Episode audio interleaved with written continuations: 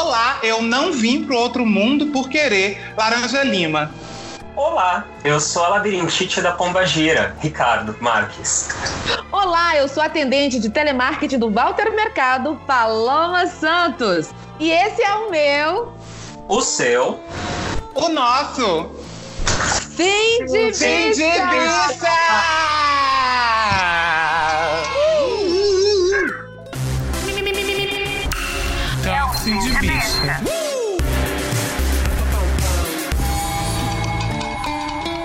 Especial Cindy Mística. Ligue já. Chegamos à edição 25, a última do ano, fechando com chave de glitter o primeiro ano do de Bicha. E hoje estamos místicas, esotéricas, exóticas e vamos falar com os astros sobre o futuro. 2019 foi um ano bom, né, Laranja? Ai, foi um ano perfeito, porque a gente lançou o Sim de Bicha. E eu tenho os últimos recadinhos do ano. Vou pedir pela última vez em 2019 para você nos seguir nas redes sociais, arroba Bicha, conversar com a gente por lá, pelas redes sociais, por, pelo nosso e-mail, cindybicha.gmail.com. E por favor, não custa nada, compartilhe o podcast com os amigos. A, a bichice a viadagem, ela precisa ser compartilhada. Então, você marque seus amigos, você indique o Sim de Bicha, né, para as pessoas ouvirem e você faça crescer esta grande comunidade astral que somos. Amém! É verdade. Agora, o tapete vermelho com pedras de ametistas e incensos. Por favor, Ricardo, introduza então o nosso convidado, que também é Ricardo. Introduzo Ricardo José Marques, o nosso Wikipedia. Ele é jornalista, psicólogo e tarólogo. Também Carioca. faço mensuração da linha de coca no peru, mas isso a gente conta depois. ele é carioca, mora em Madrid. Como a gente, ele ama o RuPaul's Drag Race, cultura pop e é o melhor amigo das cartas, dos astros e do, do mundo oculto. A bicha europeia veio aqui para Mundo conversar com a oculto. gente. Gente, então ela quer dizer, Eu tô ocultíssima, eu tô escondida aqui. De verdade, escondida. quer dizer então que ela é B-U-C-E-T-A europeia, Brasil? Europeia, igual a Michelle Europeia. Agora, Peraí, gente, peraí, a Michelle Summer, a Michelle Summer tem uma música europeia? Europeia, Michelle Summer é europeia. Peraí, produção, coloca essa música aí, solta a vinheta.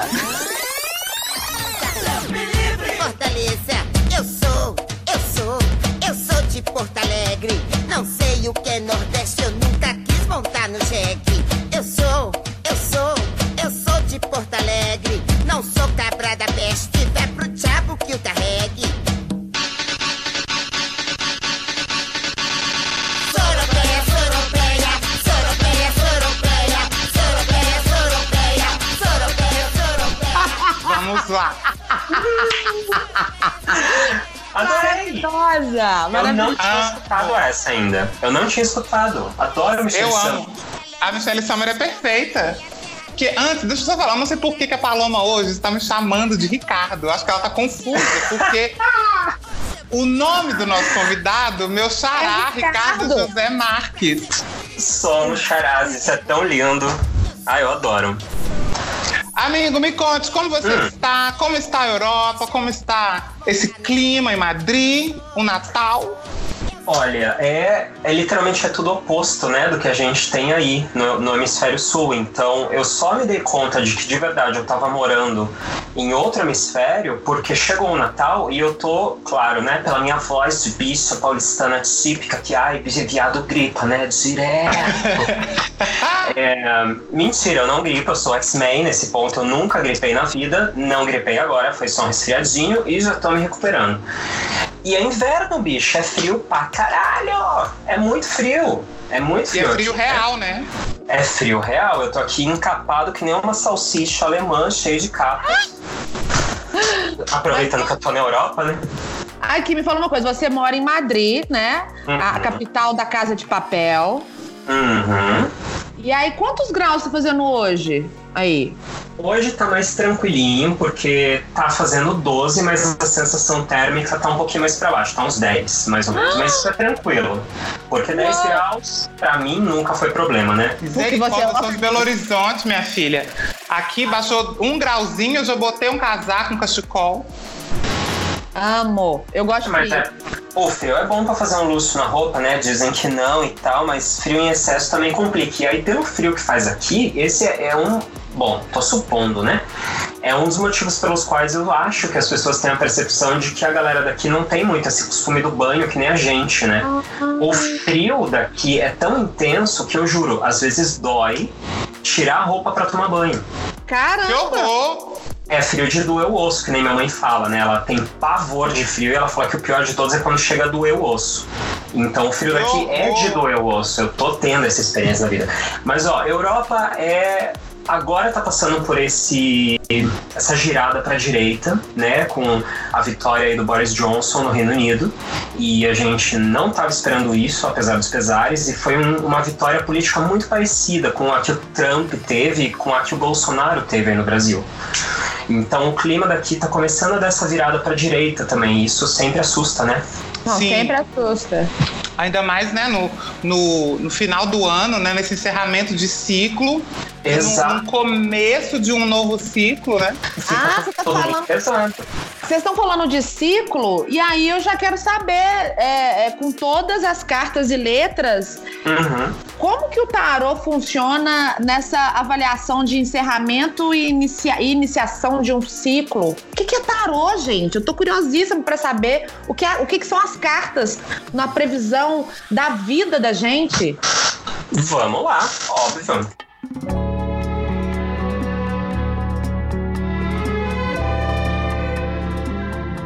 Aqui, o tarô, ele basicamente é uma ferramenta de ciclos, né? Você falou a palavra ciclos e eu acho que é perfeito, porque ele é uma ferramenta de ciclos. O tarô, eu fiz um, um post uma vez no Facebook, eu até dá- vou dar uma procuradinha aqui, eu deixo o link para vocês depois, é, explicando que o tarô, ele é, do meu ponto de vista, uma ferramenta simbólica, não diretiva, e que você tem que ter a função projetiva para usar ela. Ou seja, é uma ferramenta onde você vai usar símbolos que são o quê? São imagens, são vivências, experiências compartilhadas entre uma raça, né? Entre, a- entre nós, humanos.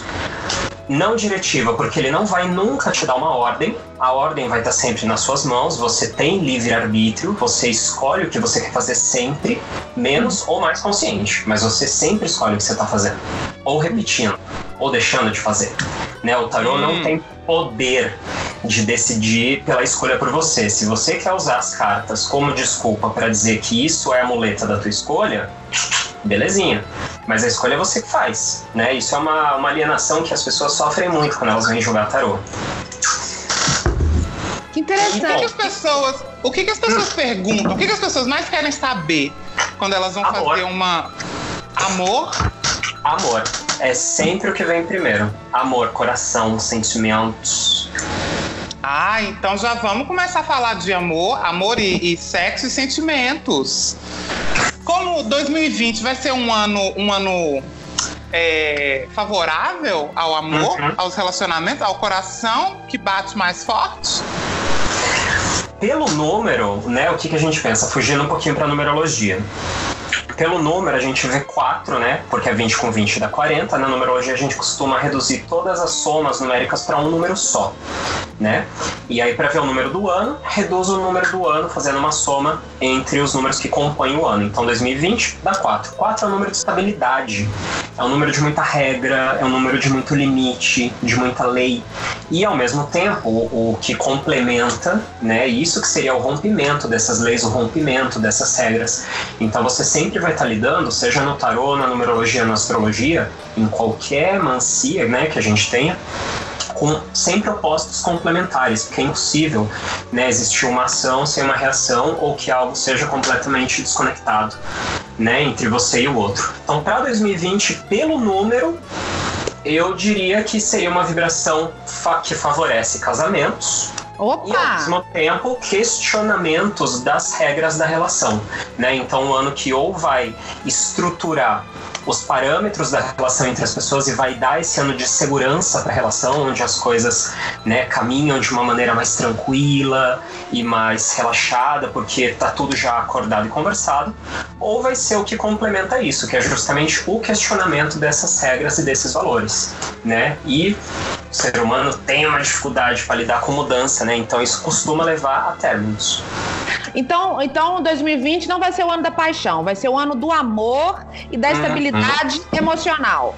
Exatamente. Uau! Então você é sapatã, você é viado, que tá tentando entrar no relacionamento, então você já vai pensando em que você está pisando no ambiente é, sólido, digamos assim. Uhum. Uhum. Vai Ai, preparada. gostei. Preparada pra casar. Preparada para casar, mas também para Ah. questionar né, as próprias regras. Isso que, é, que eu acho que vai ser importante do, do próximo ano, porque que nem vocês estavam falando no começo, 2019 foi um ano né, meio puxado, foi um ano de muita coisa acontecendo. Como é que foi Sim. 2019 para vocês? Ah, meu ano, meu ano foi um ano muito bom e muito pesado. Assim, eu trabalhei muito, é, eu consegui muitas coisas na minha vida, mas eu também sofri muito. Assim, foi um ano, foi um ano difícil, viu? Olha, eu cheguei no Uhum. final agora dando graças a Deus. Ó, igual a Inês Brasil, que eu, Ah, tá que bom. eu consegui terminar esse ano, porque em alguns momentos eu achei que eu não ia conseguir, não. Para mim também foi um ano muito difícil, mas ao mesmo tempo foi um final de ano é, é, muito bom para mim. É Porque, na verdade, 2019 para mim foi um encerramento de ciclo real oficial. Foi um encerramento de ciclo num ambiente tóxico que me adoecia e eu consegui abrir mão disso. Foi uma- uma- um encerramento de ciclo é, de depressão. Eu posso dizer que hoje eu consegui vencer a depressão e consigo agora fazer. Amém, igreja. Arrasou, arrasou. Isso é uma grande vitória, hein?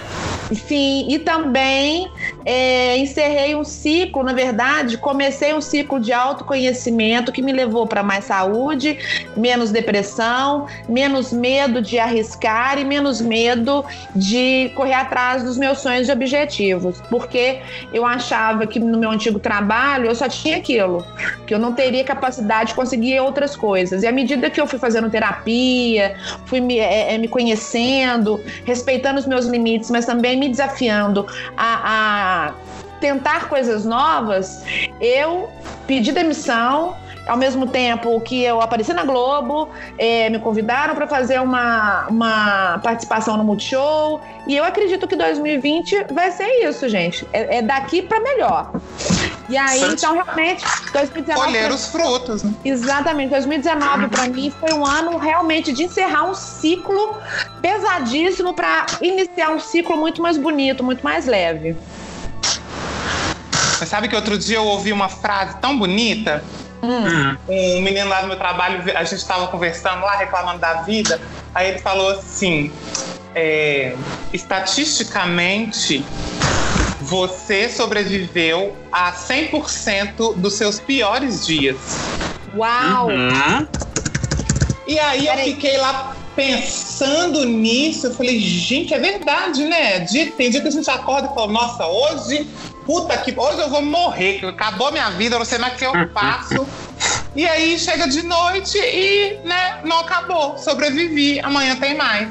Nossa, Laranja, isso é tão bonito. Repete, por favor. Você sobreviveu a 100% dos seus piores dias. Isso é muito bonito. Vai, tinha que virar até aspas, eu acho. Uma capa com laranja belíssimo falando: Você sobreviveu a 100% dos seus piores dias. Ah, eu Você- acho. Em pose de fada. Eu Ai, acho. Bem Britney. Amei. Bem Disney. E agora eu quero estender essa pergunta então a você, querido Ricardo. Como que foi seu ano de 2019? Foi muito parecido com o de vocês também. Foi um ano pesado, mas que no final, de alguma maneira, ele tá sendo bom. Ele explodiu para algo bom. né? Vou puxar a sardinha de novo para a numerologia. 2019 foi um ano de vibração 3, né? Vem antes do 4 que vem ano que vem. E o 3 é literalmente a vivência desse conflito da adolescência, né? Que é esse momento do posso, não posso, vou fazer, não vou fazer. É literalmente o que você falou, né, Paloma? Esse, esse ciclo, né, que vai fechar, que vai encerrar. Você tá nessa passagem, né, entre o Sim. não fazer e o fazer. E aí você fez, né? Foi um ano que foi importante a gente escolher fazer, a gente escolher tomar ação por nós mesmos. E para mim foi complicado nesse nesse departamento, então foi um ano muito introspectivo. E aí agora eu tô conseguindo ver o lado bacana disso, que né, vocês conseguiram encontrar também coisas fortes e boas no final do ano. E tô com essa mesma sensação de que o ano que vem vai ser para consolidar o sucesso do que a gente fez esse ano agora em 2019. Amém, igreja. Ô, Amém. Ricardo, você comentou da numerologia. O tarô e a numerologia, eles andam juntos? Eu acho muito importante que andem juntos, porque a numerologia, ela sempre vem primeiro se você vai pensar em qualquer tipo de, de coisa, fato, número, objeto, ferramenta, instrumento, para tentar criar qualquer significado, qualquer interpretação simbólica a partir dessas coisas. A numerologia foi, na minha opinião, uma das primeiras, né? Porque a gente tem registros aí dela sendo usada antigamente na Grécia e tudo mais, então a partir daí já saiu muita informação. Óbvio que a gente tem também outras mancias importantíssimas, né, que vão muito mais pro lado da intuição, como os orixás, né, que começaram infinitamente antes também da, da numerologia, é, e o jogo de búzios, que isso vem, né, da da prática religiosa deles. Isso é um trabalho ancestral riquíssimo, né, e, super intuitivo. A numerologia já não, é cálculo, né, é raciocínio, é literalmente captar essas vibrações e traduzir para um número e como ele vibra. E isso conecta com o tarô, porque o tarô trabalha basicamente com uma expansão desses mesmos prospectos que a numerologia traz, né? Que nem quando, por exemplo, Paloma, fala a tua você pode falar sua data de nascimento para mim? Claro, posso falar?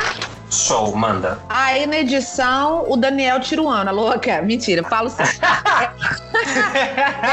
meu, minha, minha, data de nascimento é muito louca, porque é tudo oito. Eu nasci ah, no dia 28 uhum. do 8 de 1980. 80. Então aqui a gente vai ter 10, 8, 18. Vai ser 18 com 18, 36. Fecha no 9. Esse é o teu número, é o 9. E aí no tarô a gente tem uma carta que conecta com esse número também, que é o eremita. E aí, como que a gente brinca com essa mescla, né? Tarô e numerologia. Ah. A numerologia, ela vai dar o número das cartas no tarô e ela explica parte dessa vibração que a carta vai ter. Então, por exemplo, se numa aproximação grosseira, né, a gente diz que a tua carta é a carta do eremita, uhum. já que é o número, né? Quando a gente soma a data de nascimento, a gente encontra o número que eles chamam de caminho de vida da pessoa. É mais ou menos o que eles chamariam de o karma, né? Que você vai, vai ter que lidar nessa vida. Ah, e mas tô lidando. Já tem quase 40 anos que eu tô lidando com esse karma, né? Familiar. e veja, o eremita ele fala justamente sobre essa etapa da jornada que você, para mim, na minha opinião, acabou de me descrever, que foi o teu 2019, né? Que é o quê? É uma carta que se retira, o eremita é uma carta que mergulha dentro de si para encontrar ali dentro os caminhos, né? A força, a orientação. Ele é uma carta que fala muito sobre ajuda é, psicológica, então o comparecimento a uma clínica psicológica, né? Fazer terapia, gente, façam terapia. Terapia ah, é todo mundo que tá ouvindo, faça terapia. Amém. Eu certo. gosto porque a bicha, quando ela é incisiva, ela bate palma. Faz terapia. Eu amo a bicha batendo. Que é pra pontuar. Faz terapia, caralho. Amém. Em, perdão, I, I digressed. Vamos voltar. É, o eremita, então, ele fala sobre esse processo, entendeu? Essa pessoa que entende o próprio poder da própria luz. E através disso, ela busca ajuda, ela busca cura, ela mesma se cura, né? E abre espaço para uma nova jornada que vai ser a mudança para a vida da pessoa. Porque depois do eremita, que é o 9, vem o 10, que é a roda da fortuna, que representa o câmbio inexorável da vida. Então se prepara, fiota. Vai vir um campo Amém, delícia aí pra você. Vou conseguir um estágio no Roda Roda Jequiti. Amo! Roda da Fortuna aí, vou eu beber.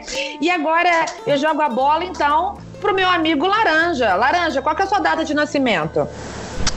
Eu nasci no dia 7 de janeiro de 1986. Vou fazer aniversário daqui a pouco, aguardo as felicitações. Delícia. Então aqui é 14 com 10, 24. 24 com 8 vão ser 32. Então laranja é 5. No tarô, o 5 é a carta do Hierofante. O Hierofante, antigamente, ele era chamado de Papa, né? Porque a gente tem a história do tarô, né? E ao longo dessa história, o tarô teve uma passagem muito longa é, e muito demorada pela Itália, pela França, né, tem uma conexão com o baralho cigano, e isso, claro, na época em que isso aconteceu, a Igreja Católica ainda detinha muito controle sobre o mundo, ainda detém, né, mas naquela época Aham. era de uma maneira muito mais aberta e outorgada, né? Não era que nem a gente vê hoje em dia, uma coisa mais dissimulada, uma coisa mais insossa, meio até meio jacuzinha, né? Mas no fundo dos panos tá tudo rolando igual. Bom, Amo. O Hierofante, ele é a carta do locutor. Ele é a carta do emissor de opiniões. Ele é a carta Olha do- eu. É você, Olha, bicha. MC Laranja. É a carta do, do centauro que, mesmo ferido, ele consegue curar todo mundo. Por quê?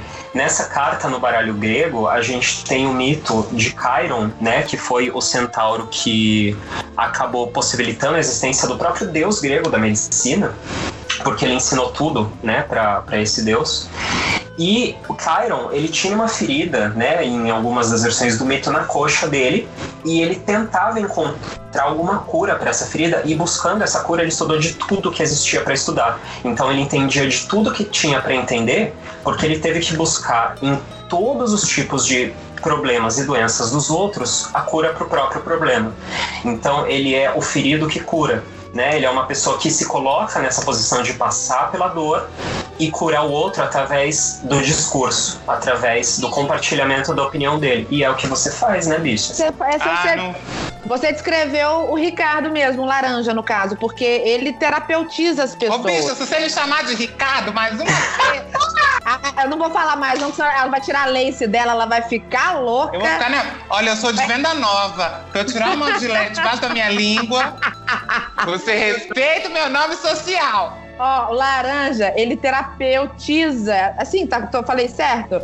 Ele, ele, terape, ele, ele é terapêutico. Quantas vezes ele já não sentou comigo, me ajudou? E quantas vezes eu já não assisti o laranja é, é, curando as pessoas? É, é, realmente é um dom que ele tem. Acho que ele tem sangue de unicórnio, né? É por isso que eu brilho. Por isso que ela brilha. E pela boca. Então, sim, né? O tarot tem uma conexão com a numerologia, né? Porque a gente soma é, essas cartas que eu falei pra vocês com o que o número também representa, né? E o teu, Paloma, eu falo que essa carta vai muito bem com o que você passou nesse ano, é, porque o 9 ele é o número de crise humana, né? É o número que fala sobre uma pessoa que veio para passar por essa transformação pessoal tão grande Uhum. e através disso ser um expoente, né, um farol de luz para as outras pessoas através dessa superação dessa crise de um nível tão humano e tão pessoal e tão interno e tão vulnerável, né? Então é é uma jornada de karma de uma pessoa que provavelmente vai ser modelo, né, para os outros, pelo que ela passou na própria vida. E e isso só acontece quando você exercita esse arquétipo do eremita, que é a carta 9 do tarô, que foi basicamente um parte do teu processo esse ano, né? Por isso que os caminhos se encontram e você está ativamente trabalhando para ser uma pessoa mais tranquila, mais relaxada, mais feliz, mais viva, né? Mais saudável. Gente, eu- gente, tarô, tô passada com esse trem de tarô. É, viado. Viado, babado é certo. Olha só, a gente já falou um pouquinho de amor, estamos entrando no- na roda da fortuna, do trabalho. E aí a gente tem interações do- dos nossos ouvintes. Especial. Cindy Mística. Ligue ya. Não é da Madonna, assim, eu não sei se você sabe, né? Mas a Madonna escuta a gente, ela fala português e tudo A mais. dona nos escuta. É a fã Mas- número um do Mas ela tá me devendo, ela tá me devendo três consultas, não dá entrevista não. Maravilhosa. Ó, Madonna, paga a Paga, bicha. bicha. Paga a bicha, senão ela tá baile. Mas olha só, a Luana Schuch, ela é de Uberlândia. Ela mandou pra gente uma perguntinha via direct do Instagram. Ela nasceu. Oi? SOLD, é a abreviação de show de bola que eu aprendi no Rio de Janeiro. Show já, Show quero de- SOLD. Gostei de Show show. de. Pod- Poderia até ser um nome drag. Show de é o contrário de shade. Nossa! Caralho, é mesmo! É É verdade. isso! Amei! Tô passada. Mas olha só, a Luana Schuch, de Uberlândia, é, mandou por Instagram uma perguntinha sobre o campo profissional dela. Ela nasceu no dia 18 de 4 de 94 e quer saber Uhum. se conseguirá é, mestrado na- em filosofia com bolsa em 2020. Ela quer ser bolsista na área de filosofia, ela quer fazer mestrado em filosofia. Tá, aí a gente vai entrar num outro aspecto do tarô, que eu, que eu sempre gosto de comentar. O tarô, ele pode ser é, de três maneiras. A gente pode usar o tarô de três maneiras, né? A maneira divinatória, que é isso, é responder sobre um ponto no futuro. A maneira de aconselhamento e a maneira terapêutica, né? A de aconselhamento realmente são cartas como conselho para sugerir uma direção de ação e a terapêutica é reflexiva, né? E o, o, o exercício é feito em conjunto com o cliente. Essa pergunta da Luana, ela tá mais direcionada para o lado divinatório, que é o que a gente olhar para o futuro, né, e dizer é ali. Mas na verdade, o futuro não é um ponto, né? O futuro é uma direção. Sim. E a direção desse futuro vai mudar de acordo com as coisas que ela está fazendo no momento atual da vida dela e o que ela veio fazendo no passado. Então, para essas perguntas, Luana, o que, que eu faço? Eu vou botar uma carta aqui para você de um arcano maior, né? Isso vai dizer pra gente um pouquinho da vibração kármica, arquetípica na qual você deve estar passando por esse momento da tua vida. E junto com isso, uma carta de arcano menor, que são cartas do tarô que estão um pouquinho mais conectadas com o dia a dia, estão um pouquinho mais conectadas com a nossa rotina, né? Com as coisas que a gente costuma experienciar. Isso não foi um punzinho, isso foram as cartas sendo embaralhadas. ó, ó. Eu não Mas pode tenho o esfíncter tão frouxo assim, pera lá. Mas pode peidar também, não tem problema não. Pode peidar também, que aqui a gente não faz vergonha de peido. A gente é humano, a gente tá produzindo gás metano o tempo todo, tem que sair. Exatamente. Inclusive, pode ser uma, uma forma de previsão, né? Vamos fazer a leitura das pregas, Ana. Mulher, mulher existe? Você tá brincando? Existe? Existe. Mentira! Bicha, eu vou... não, eu vou pegar agora na internet. Existe uma senhorinha, provavelmente leste europeu, que lê as rachas dos cu das pessoas. Mas, Por isso. Morta. Imaginam ah, se a Zélia Banks faz uma parceria com ela e ela lança um sabonete que deixa o cu limpo e astrológico. Eu ia amar. Vidente, leitura do cu. Ai, meu Deus. Aqui, rum, aqui, rumpologia. Videntes que leem o cu analisam bundas para saber o futuro. Quer dizer, é muito inteligente, né? Porque você vai olhar a merda que a pessoa fez para ver o futuro dela. Faz um pouco de sentido. Como é que chama? É rumpologia? Rumpologia. R-U-M-P-O-L-O-G-A. Rumpologia. Como rum. Que loucura. Ô, gente, o ser humano inventa cada coisa, né? Uhum. Gente, aqui. Ai, adorei. Escuta, escuta. A Tudo- forma bunda também pode querer dizer muito. Nádegas, todo mundo olhando a sua, palpando um pouquinho agora em casa. Lá. Nádegas redondas são de uma pessoa extrovertida. Aham. Bunda chapada denota uma personalidade obsessiva. Aham. Ó, Glúteos cheios são sinal de pessoas arrogantes e exigentes. ó. Por sua vez, um traseiro em formato de pera indica alguém sensível, emocional e compreensivo. Olha. E, que, E aí, e- tipo de patifaria que a gente foge, né? E me fala uma coisa, não tem aí é, espin- espinhela caída, não, pra saber? Só pra analisar aqui. Não. Tem cóccix inflamado, mas espinhela caída não. Tem o quê? Inflamado? O cóccix. É o que tinha do rabo, né? Quer dizer, é o que restou do rabo, né? Oi, gente, Meu então, Deus. Aqui. Luana, eu vou entrar em contato então com a empresa que faz o sabão cracrá. Por Deus do céu que isso existe. E vamos fazer uma linha é, sabão cracrá. É, É o sabão é, cru-cru, né? agora é o sabão cru-cru. Uhum. Ou então, ou então Cugizil. Misericórdia! Amo Cugizil. Esse nome vende e ele escapa da boca. Cugizil. Cugizil. Maravilhoso. Eu compraria. Faz uma edição que esquenta e uma que esfria. Hum. Vamos Gosto. lá. Pergunta da Luana, então. Vamos lá. Luana, né? Luana. Luana. Luana. Sou Luana. Aqui.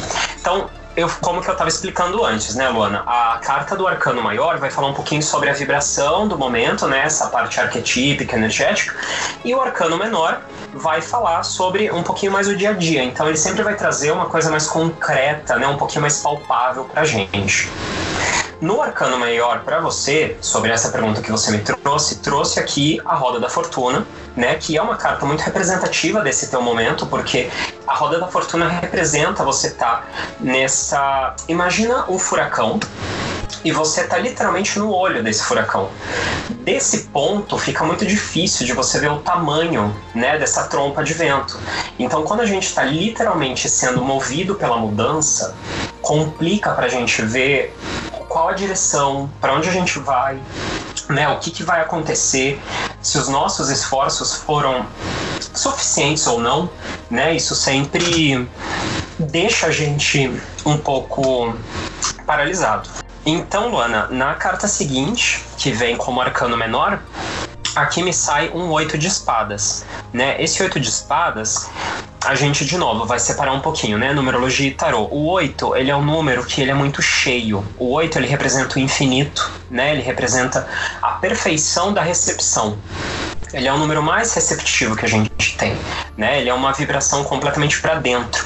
E quando ele sai no naipe de espadas, que é um naipe onde costuma se trabalhar conflitos, a gente vê que é um momento onde a pessoa está passando por um momento onde ela está tendo que superar limitações internas, né? Ela precisa liberar um pouquinho esse excesso de coisa que está guardado dentro dela, liberar sentimentos, né? Sair um pouquinho e dar uma relaxada, porque esse excesso de energia acumulada para dentro, conectada com ansiedade, com problema, com preocupação, tá começando, né? Pela jornada que a gente tem aqui nesse naipe a ser complicado para o corpo, né? O oito de espadas é sempre uma carta que, que anuncia cuida de você, né? Momentinho para quê? Para autopreservação, né? Então relaxa, se cuida, porque não importa a resposta dessa questão se você vai estar tá mal, né? E você estando mal, isso continua atraindo mais energia complicada para essa questão que você está propondo, né? Esse caminho então abre a partir do momento que você deu uma relaxada, cuide de você. Então, Luana, o recado é basicamente esse: é um momento de que algo vai passar, né? Independente. É, da tua posição, mas o caminho para você chegar mais pronta, né, para esse destino é você se cuidar, tá bom? Então não deixa a ansiedade, a preocupação tomar conta de você, né? Garante sempre um plano B para qualquer coisa na vida. Aqui, a vibração dessas cartas não me traz nada específico, né? Então é basicamente dizer que a gente ainda não tem uma resposta. O que, que eu vou te falar? Me manda uma mensagem, tá? Daqui oito dias, tá bom? Mais ou menos, ou para mais, como ficar mais fácil para você. E a gente vê de novo essa questão, ok? Porque essas cartas que saíram aqui dizem basicamente isso, que é uma mudança, né? Que te confunde muito, mas o que tá vindo aqui é que não tem abertura pra gente encontrar uma solução, porque tem um excesso de energia de preocupação e de ansiedade te colocando numa posição de vítima de você mesma, né? Que geram aí algumas limitações internas é, de percepção e aí os sentimentos ficam presos e isso faz um puta mal, né? Então, tira esse momento agora para se cuidar e daqui um, uns oito dias, uma semaninha, me manda aí uma mensagem a gente rever no Instagram, no privado, essa questão, tá bom? Te prometo isso. Ai, amo. Mas Ai, você sabe que você sabe que você falou uma coisa que eu fiquei tô pensando aqui. Hum. Nessas horas em que a gente vai tá para tomar uma decisão ou quando a gente, né, no caso da, da Luana Chuck, que está aguardando uma resposta, né, do, de um processo seletivo, etc. A gente fica muito nervoso, né? E aí eu acho que nesse momento a gente até vibra errado. Assim, Uhum. de, de tanto, de tanto vibrar positivo, a gente dá a volta e vibra negativo. Vibra pelo medo, né? A gente não é isso que a gente aprende todo dia, que a gente tem que se esforçar pra caralho, fazer tudo no máximo da nossa capacidade, porque só assim vai dar certo. Mas tem vezes que não dá certo, né, bicho? E é tudo foda, bem, né, né? também. Viver com essa expectativa de sempre ter que dar certo, sempre ter que acertar, né? Essa Sim. positividade tóxica que não leva ninguém pra nenhum desenvolvimento. Ah, já que você falou de positividade tóxica, eu Hum. queria falar um pouco sobre isso. Vamos lá. Vamos lá. O que, o que, que é a positividade tóxica? Por que, que eu não posso ser positiva e achar que vai dar tudo certo no final? O que que acontece quando você fica, né, excessivamente positivo? Tudo vai dar certo no final. Aí você chega no final e não dá certo. A primeira coisa que você tem que pensar é que então isso que você fez, né, manteve o pensamento positivo ou o que quer que seja, para fazer dar certo e não deu certo, já é a prova cabal de que essa positividade não funciona sempre. Por quê? Você não está vivendo sozinho no mundo, né? A Aham. interferência das relações e dos ocorrimentos das coisas não dependem só de você e da tua vibração pessoal.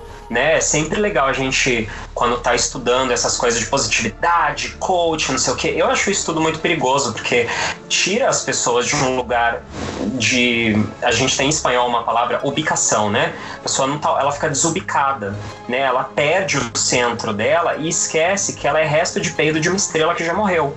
No fim do universo. tá entendendo? Então, assim.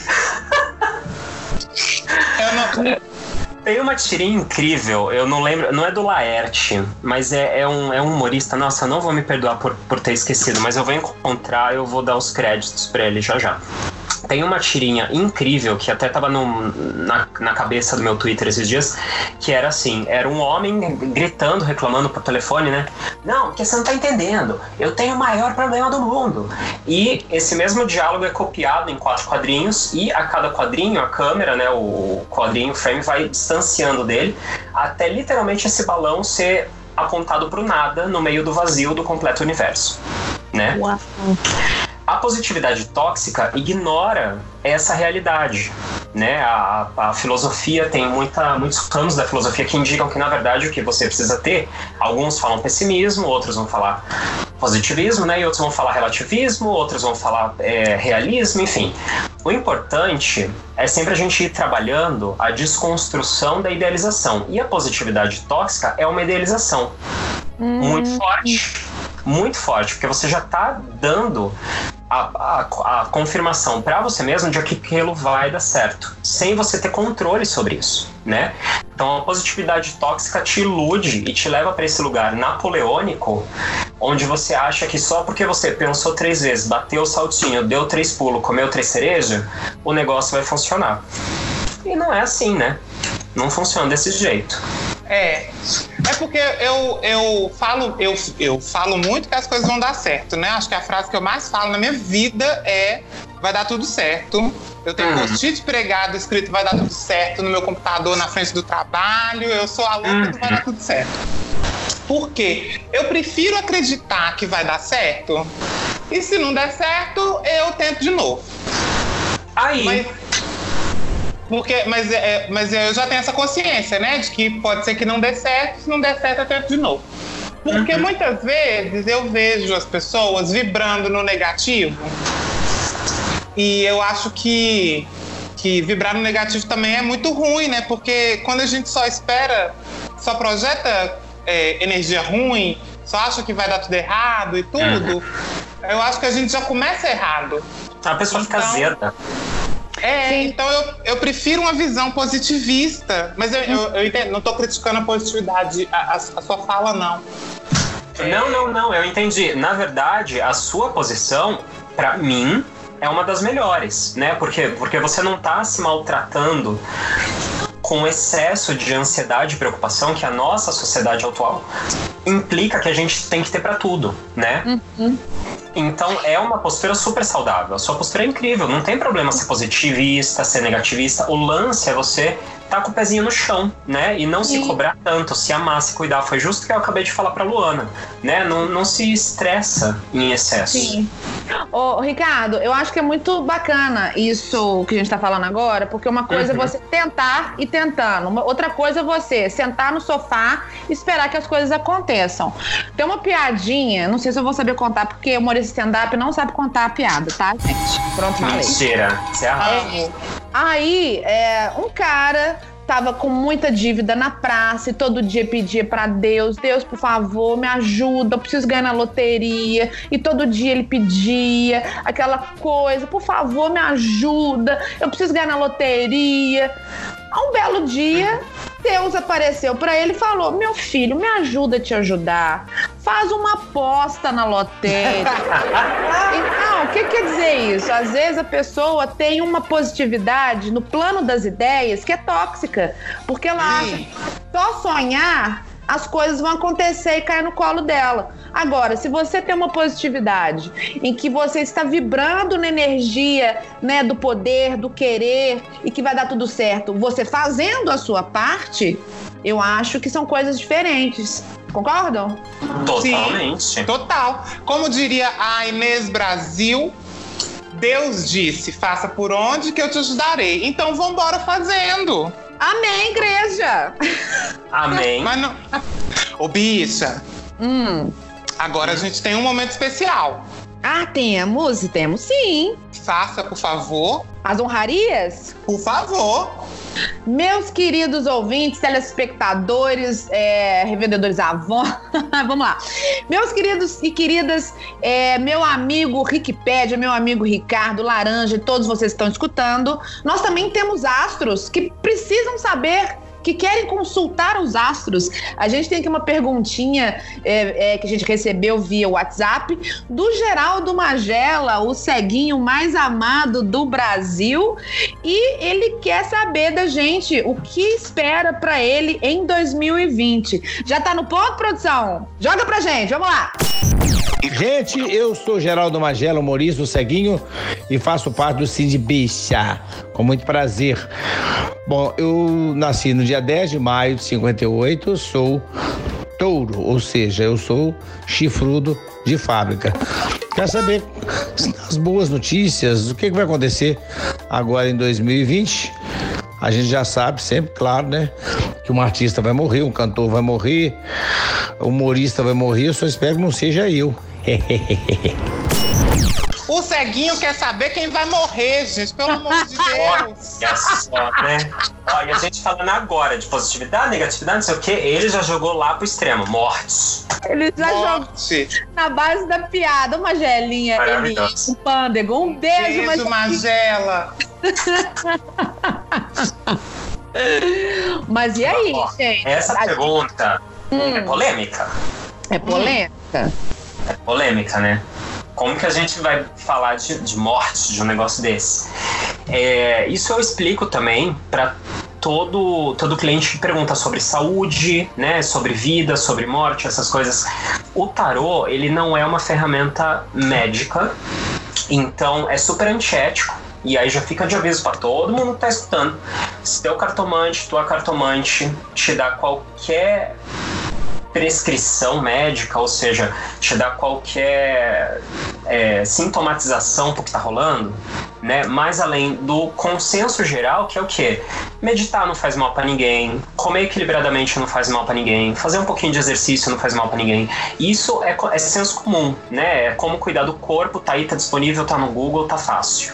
Então não tem desculpa para não fazer. Agora, qualquer coisa que passe disso e fale, olha, vai ter a doença tal, vai ficar doente nesse, nessa época, ou fulano vai morrer tal dia, não sei o quê, isso é super complicado, né? Porque é antiético eu direcionar né, a percepção da pessoa só para essa situação. Isso acaba gerando muito o que a gente na psicologia chama de profecia autocumprida, né? Uhum. né? Porque eu sinalizei para essa pessoa que, sei lá, mês tal, fulaninho, é, ela no caso, né, vai morrer. Bicho, você pode ter certeza, conscientemente ou não, ele vai tomar algumas atitudes em relação a esse fato. Por quê? Porque eu já botei isso como um futuro certo para ele, né? Então vai levar ele automaticamente a, a, dois caminhos. Ou ele vai se cuidar tanto e achar que não vai morrer e não morre porque se cuidou, né? Porque já não ia morrer mesmo. Ou ele uhum. já entra nessa espiral de doença e vai se matando aos pouquinhos até a data que eu dei, né? Então... Deixa eu te... Hum, Deixa tá. eu te fazer uma pergunta que eu acho que é antiética. Se ela for, você não responde e a gente segue o baile. Okay. Você já estava fazendo um atendimento e você viu uma coisa muito ruim na vida de um cliente seu? E o que, que você fez? Já, já vi muita coisa ruim. Nossa, muita coisa ruim. Como você conduz a, a conversa no, no, quando você vê uma coisa muito punk, assim? é a mesma coisa que eu vou fazer agora para responder a pergunta que a gente recebeu, né, desse nosso querido humorista. Quando a gente pergunta sobre morte, né, a gente está perguntando sobre final da vida de alguém, né? Seja seu, seja dos outros. Então, o que eu costumo fazer aqui, quando vem essas perguntas, é eu redireciono essa pergunta para um lugar de um conselho geral sobre a vida da pessoa, né? Porque o foco dela não tem que ser ficar pensando na morte dos outros, né? Senão ela não vai estar tá vivendo o momento presente. Por mais que isso faça parte da da realidade das pessoas, né, dependendo da faixa etária em que elas estejam ou da condição da saúde de cada um. Você manter sempre a sua mente, não é só em morte, é em qualquer assunto, né, direcionalmente focada num tema só, isso prende tua atenção, isso vai direcionar a tua energia, né? E a morte não aconteceu ainda. Quando ela acontecer, aí a gente vê o que faz. Até a morte acontecer, o que eu vou deixar aqui é um conselho delicioso. E aí todo mundo vai cair da cadeira porque saiu a carta da morte. Oh. E eu não tô zoando. Bicha, que babado, né? Sai a carta da morte. Mas vamos Mas lá, a carta então. da morte não é uma carta ruim, não é? Então, uma coisa assim? Exatamente, não é ruim. Não é a gente carta... com medo. Fica, né? Quem não tem medo da morte? A gente não é ensinado a trabalhar com a morte. Então, o conselho que a carta da morte traz, na real, é um conselho de transformação, né? A carta que é o arcano 13, né, que se chama morte, mas que nunca teve nome nenhum, né? Isso é uma curiosidade do, do tarô. A carta 13 nunca teve nome. As pessoas começaram a botar o nome dela de morte porque várias das representações originais eram um esqueleto com uma foice.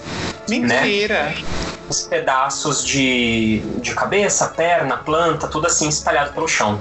Mas isso é para representar o quê? Que é um momento para essa pessoa dela se limpar de toda a casca que ela tem, porque já é uma crosta que não está servindo, e ceifar todas as coisas que não têm mais produtividade e função na vida dela. Ou seja, é hora de limpeza do quintal, vamos limpar esse jardim. Tá? Esse é o conselho da carta 13, que todo mundo chama de morte. Por quê? Porque é um momento muito proveitoso que a vida tá te dando, tá botando a foice na tua mão e vai dar para você oportunidades para esse ciclo de você ir ceifando essas coisinhas. E é importante que você faça isso porque o teu jardim precisa de mais espaço para coisas novas crescerem. Não importa a época da vida que você esteja. Tá? Eu te digo isso porque como arcano menor complementar a essa carta da morte, né? Arcano 13, veio aqui o 4 de paus. Que delícia, um monte de pau, adoro. Hum, gosto. É. adoro. Amo. Aqui. O 4 de paus, ele é uma carta muito bacana porque ele fala sobre estabilidade na vida criativa né? O naipe de paus ele é o naipe do fogo. Então ele sempre fala sobre a vida criativa de alguém, a produção criativa dessa pessoa e também a marca que ela está deixando no mundo, né? Enquanto sujeito, porque tudo que a gente isso é, é pra vida, né? Tudo que a gente escolhe, tudo que a gente faz, tudo que a gente decide escolher e fazer, seja repetir a nossa história ou não, a gente está deixando nossa marquinha no mundo para quem está compartilhando essa jornada com a gente. Né? Então, isso meio que tira a desculpa de você não tentar o seu melhor para não ser filha da puta com os outros, né?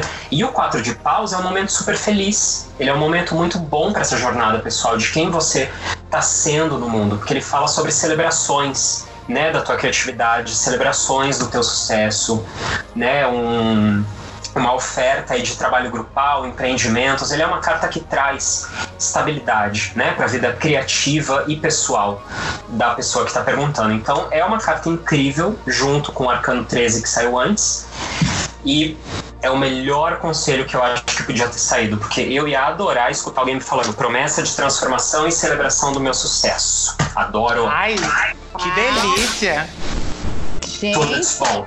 adorei. Gosto. É, então, mandar um beijinho então pro Magelinha, que não viu nada, mas que com certeza ele não vai ver nada em 2020, mas com certeza vai prosperar. Ele é um homem muito próspero e ele, ele sempre vibrou na energia da alegria, né? Tanto é que ele espirituoso mandou essa pergunta pra gente, porque ele é uma pessoa que se tornou cega depois dos 15 anos de idade. Ele tem uma doença de- Uhum. degenerativa, inclusive a família dele é uma coisa genética. Ele, se não me engano, tem mais cinco ou seis irmãos na mesma condição. E ele nunca deixou a peteca cair, sempre fez, inclusive, palestras motivacionais para mostrar para as pessoas que, às vezes, o que você enxerga como problema, outras pessoas podem enxergar como solução.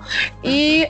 E é isso, gente. É, segue o baile, segue o podcast. Ainda bem que a gente é um podcast, né? Mas ela pode ouvir. Não precisa ver. Por isso que a gente parou de fazer vídeo. Exatamente. Adoro. Mas, seguindo aqui, então, a gente tem mais uma pergunta de um ouvinte. Delícia, tem mais. Adoro. Temos Bora, bora. o Murilo Jorge de Salvador, uma terra mística, não é verdade? Vou ler aqui então o e-mail que Murilo Jorge nos enviou. Olá, Paloma Laranjudo e Cindy Místico Wikipedia. Me chamo Murilo Jorge sou de Salvador. Nossa, meninas, já não consigo ficar uma semana sequer sem ouvir vocês. A bicha tá viciadíssima. Desejo vida longa a esse podcast babadeiro que me fez rir horrores. Que em 2020 seja de muita prosperidade e coisas boas para cada um de vocês. E que a gente tenha forças e alegrias para aguentar o ano. Para aguentar o ano que vai entrar com esse satangoste no poder. Ah, primeiramente, obrigada, Murilo Jorge. Gratidão. Pelo carinho. Por nos escutar. Maravilhoso. E aí ele manda a pergunta dele. Sou de touro com ascendente em Capricórnio, Lua em Capricórnio e Vênus em Câncer. Quero saber dos astros quando vou achar um boy pra chamar de meu, porque eu não aguento mais. Estou solteiro há três anos e não aparece ninguém que preste, só aparece bomba. Isso quando aparece? KKK. O encalhe é real. O que os astros me dizem? Me ajuda, Cindy Bicha! Feliz Natal pra vocês. Adorei o Feliz Mary Cristina pra você. Velho Cristina. Um beijo, Murilo! Lindeza! Mas e aí, o, o, o, o Aqui, Rick? eu Rick, adoro, eu adoro. Isso é só, é só uma curiosidade, tá? É, nem sempre, é muito engraçado, porque nem sempre a, a pessoa que, que estuda, né? Astrologia também estuda tarô, ou que estuda tarô também estuda numerologia e tal. E é muito legal que as pessoas somam esses conhecimentos quando elas vêm trazer essas perguntas, porque de verdade elas podem achar que não, mas isso ajuda. Então, Murilo, obrigado por você ter dado tanta informação sua do seu mapa astral, né? Isso é bem bem informativo, né, sobre o que você está passando. Vou te dizer uma coisa, Murilo. Aqui já até vou lembrar disso depois no disco a coisinha, mas eu vou indicar para você buscar o Felipe Ferro do Astrachismos no Instagram, porque ele é um astrólogo babadeiro e ele pode fazer tua revolução solar maravilhosa, que é o quê? Que é a revolução solar. O mapa do o mapa astral, né, que a gente faz, né, que nem ele falou, eu tenho Vênus aqui, Marte lá, Lua aqui, não sei o quê.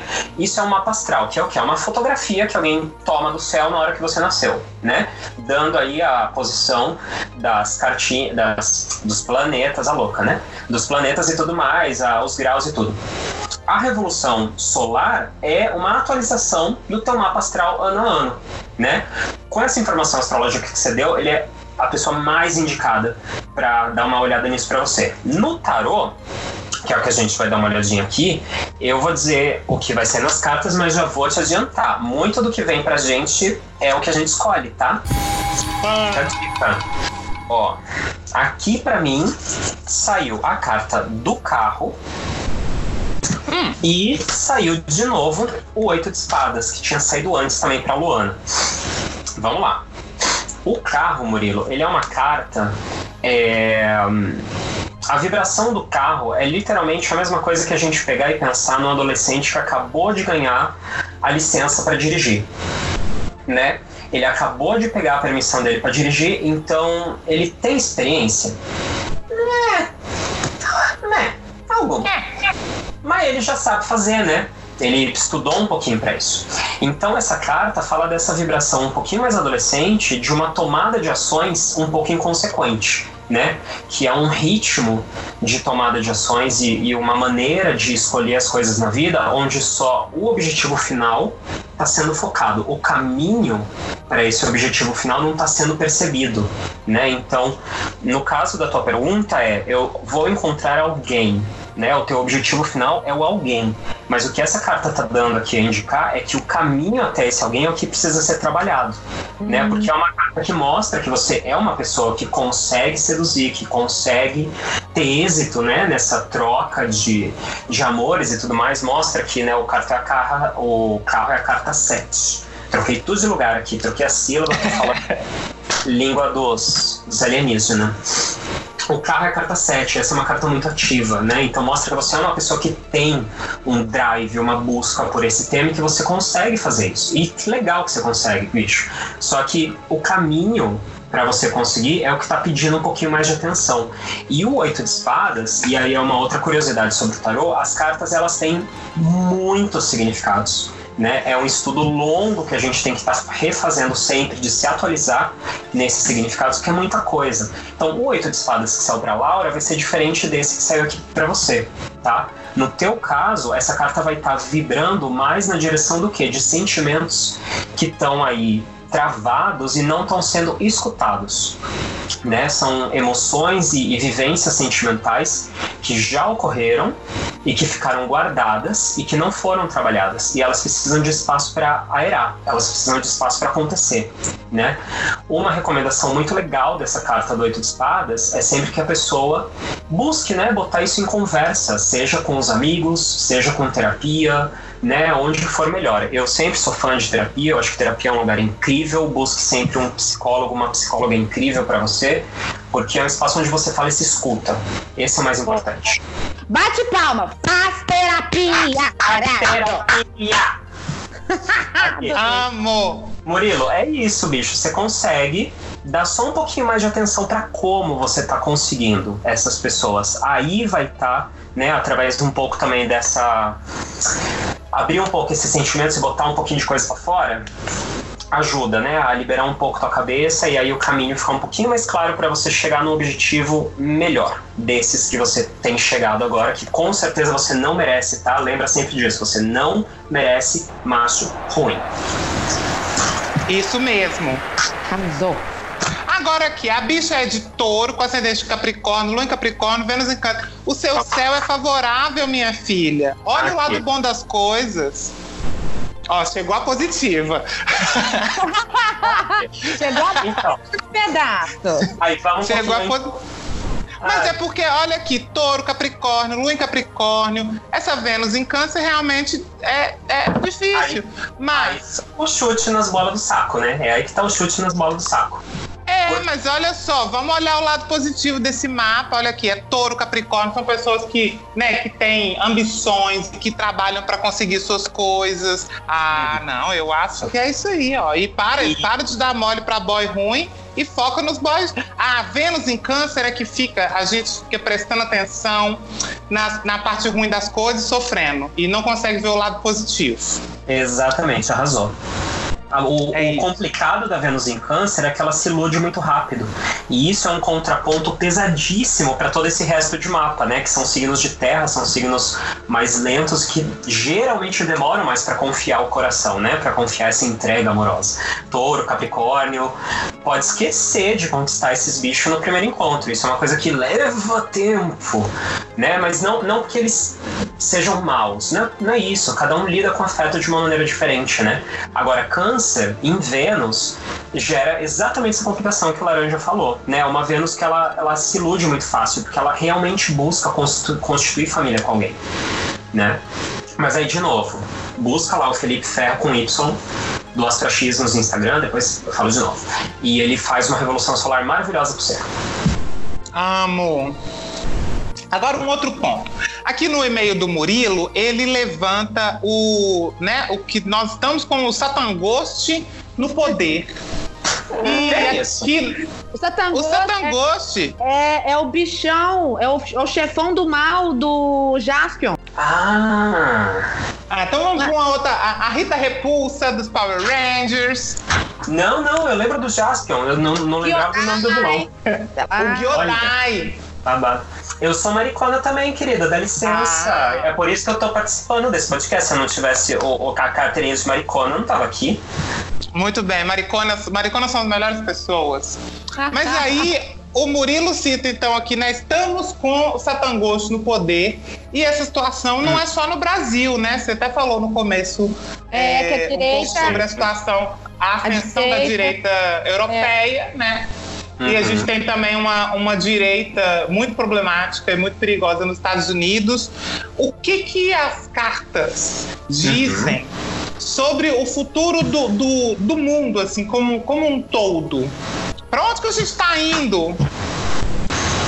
Esse, esse, esse, esse guinada política, né?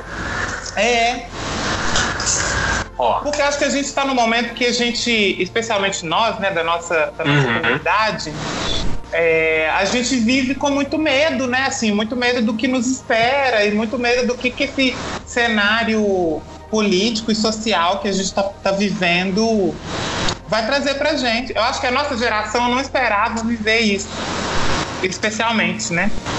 Pois é, eu, eu até penso um pouco nisso, né, sobre quanto de responsabilidade, né, a gente teve no nosso passado enquanto geração e, e tomou um pouco as rédeas do que tá rolando. E, né, em parte fica, fica um pouco responsabilidade nossa. E isso é muito da vibração que vai trazer 2020. É, no tarô, o que a gente tem é a carta do imperador. Né? O imperador é a carta número 4. E, como eu estava comentando antes, o que ele traz é literalmente essa briga né, entre obedecer às regras e romper com as regras. Hum, Então, para 2020, essa, essa polarização vai ficar muito dividida entre o conforto né, de alguns ou uma corrupção, uma vandalização desse sistema para a gente, através dessa insurreição de valores e, e com essa nova onda, talvez, né, de, de, um, de uma revolução, conseguir com, mudar um pouquinho o, o sistema que tá rolando, porque tá rígido, tá difícil, né? Tá, tá foda você encontrar hoje na internet, trocando ideia com um amigo na rua, enfim, alguém possa virar e falar, nossa, eu tô vivendo tranquilo. Não tá é, não rolando. existe, né? Não tá rolando, bicho, porque é, é, é presidente ruim aqui, é escolha errada lá, entendeu? A gente tá vendo esse, esse giro pra direita, né, que tá ecoando em vários lados, que nem você falou, Laranja, e isso é ruim porque nunca vai ser inclusivo, né? Nunca vai ser pra gente. Então, o imperador, ele vai trazer a possibilidade de conflitar com essas regras, entendeu? De romper com, com, com essas leis, né? Vai ser um ano literalmente para ou seguir todo tudo, todas as regras, tudo pelo caderninho, né? Tudo pelo que está escrito, ou para romper com isso. E o risco que a gente tem dessas duas coisas é que é um ano que pode acabar ficando muito mais facilmente caído na preguiça, né? Porque o 4, ele tem uma vibração de estabilidade, né? Ele tem essa vibração de gerar a segurança e o conforto. E quando você fica confortável, quando você fica estável, você para de prestar atenção em algumas coisas, você relaxa certas percepções, né? E aí algumas coisinhas vão escapando. E isso que é, o complicado. A gente não pode deixar a coisinha escapar ano que vem. É, o Tá. exercício da empatia, olhar para o lado, né, sentir a dor do outro, é, se informar melhor, não deixar a, a se inflamar por informações, né, fake news, é, data sovaco de pesquisa de WhatsApp. São pequenas coisas do cotidiano que às vezes podem intoxicar, né, a nossa avaliação de mundo fora da nossa bolha, né? E, e o mais importante, tentar fazer o exercício de sair das nossas bolhas sociais, das redes sociais também, né, familiares, para entender o outro, porque eu senti que 2019 foi um ano é, em que as pessoas começaram a aprender o seu, o seu lugar de fala, entender é, quem são, quem somos nós na- nessa pirâmide social, né? É, as pessoas Esse peido de estrela. esse peido de estrela, é, realmente as pessoas, principalmente os- entre aspas, né, os pobres de direita, que são pessoas que não têm tanto acesso à informação e ao esclarecimento para entender que eventualmente eles estão batendo palma para quem os oprime. Tô hashtag militando aqui só para fazer uma reflexão Amo. sobre, dois, necessário. sobre Momento 2020. Momen- Momento militei. Né? Pode ser, pode botar ser até um quadro, aqui, né? Laranja do Militei. Eu fiz um sticker meu do Militei. Ah, eu Amei. amo. Militei. É porque a, Malo- a Pal- a- a Paloma sempre tem um momento militei. Tá certíssima, tá certíssima, é isso que eu ia falar. Isso que ela tá falando é super importante e, e incita a ação, que é o mais legal. A gente tem uma parcela da população que não tem acesso, o que, que a gente tá fazendo pra ajudar essa galera, né? Sim. Então, galera que tá ouvindo, escuta a Paloma, propaga a informação, né? Propaga a verdade, ajuda a informar. É porque quando, quando, como a pessoa às vezes não tem acesso à informação ou ainda não aprendeu o exercício né, de, de emitir opinião, o o exercício de analisar as informações, ela vai chancelar alguém que está passando isso para ela mastigado. E é geralmente nessa, nessa chancela que a pessoa dá para alguém que ela confia, que as fake news começam a tomar peso, tomar corpo nas redes sociais. Então, é, eu até coloquei no meu Twitter uma- um vídeo. Não tem edição, não, gente. Mesmo que as pessoas falem que é um recorte. O Bolsonaro, numa pseudo coletiva de imprensa, alguém questiona ele sobre o dinheiro do, do Queiroz.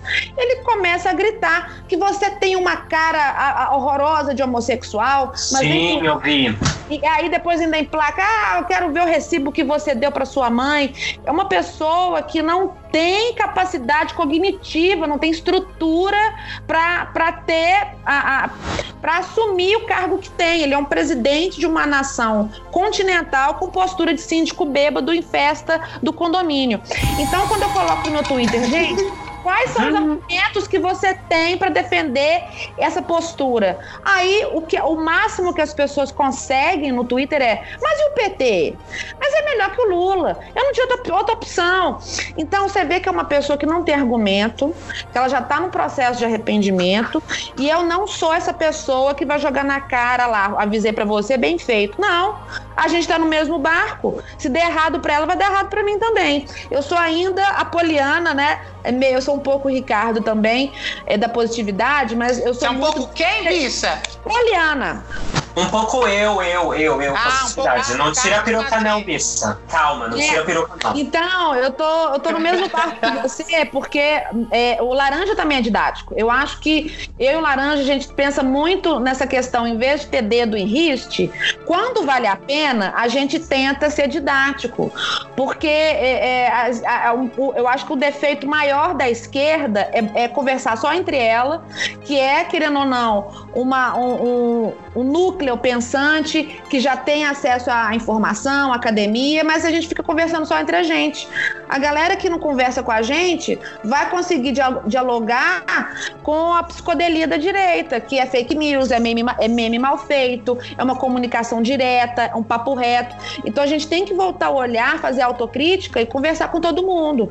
Então no Twitter, pelo menos, eu assumi a postura de tentar ser didática, porque nem todo mundo tem, né, as ferramentas que eu tive, gratidão universo, para poder entender macro o que está acontecendo Uhum. com a nossa política.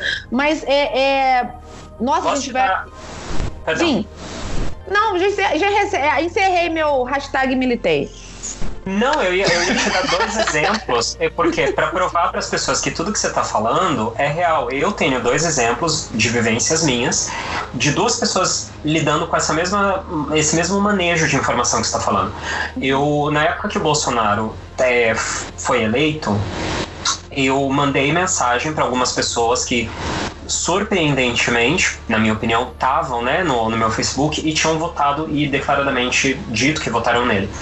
É, e eu questionei as duas. Oi, tudo bem? Olha, só queria entender, não quero brigar, só quero que você me explique, né? O que, que levou você a votar nele? Quais foram as coisas que te fizeram construir, né, teu desejo de votar nele? A primeira pessoa me explicou, a segunda também. A primeira pessoa, né, eu vou chamar de ela e ele, porque literalmente foi uma mulher e um homem. Então, ela me explicou, eu agradeci pela explicação, porque nessa, nessa hora eu realmente eu só queria entender o que, que ela estava pensando. Tentei propor algumas conversas, mas a resposta era sempre essa que você estava falando. Mas e o PT? E tudo que aconteceu até agora? E não sei o quê? Né? Então é, é real, as pessoas falam isso mesmo, elas movem a responsabilidade das coisas a bel prazer. E ele, quando eu questionei isso com ele, a resposta que ele me deu quando eu dei alguns contra-argumentos, né? Porque daí com ele eu peguei umas reportagens, peguei umas matérias, enviei uns dados para combater as fake news que eu estava recebendo como argumentos que ele estava me dando para ter votado no Bolsonaro. E aí, quando eu mandei esses contra-argumentos, a resposta dele foi: Ué, então você tá querendo me dizer duas coisas. A primeira é que eu sou estúpido, que não consigo diferenciar a verdade de mentira.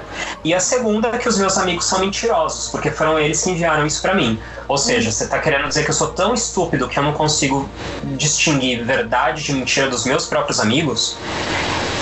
Sabe? Então, é isso que rola, bicho. É, é assim que eles, que eles ganharam a- a- essa movimentação, né? E te digo, não foi só aí no Brasil, não. Né, pelos movimentos de eleição foi muito parecido com o que rolou agora com, que eu falei, né, com Boris Johnson aqui no Reino Unido e com o Trump nos Estados Unidos. Tiveram outros presidentes também que tiveram umas vitórias assim parecidas. Agora eu não lembro, mas eu sei que teve.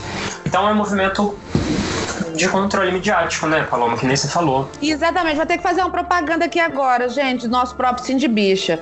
Nós Tá. recebemos uma especialista, uma doutoranda maravilhosa, amiga do Laranja, a Yasmine Tabata. E a gente fez um episódio todo para explicar as diferenças entre boatos, fofocas e fake news. Já existe pesquisa acadêmica, gente, para entender esse fenômeno não só no Brasil, mas no mundo, né? Então, se você quer se aprofundar mais nessa, nessa hashtag militei que a gente está fazendo aqui agora, escute então o nosso episódio número 13 sobre fofocas, boatos and fake news. Ah, Escuta mesmo, é maravilhoso. Eu adoro. Bicha, faz a oito. Vamos lá, gente. Tem Tá mais ótimo. perguntinha?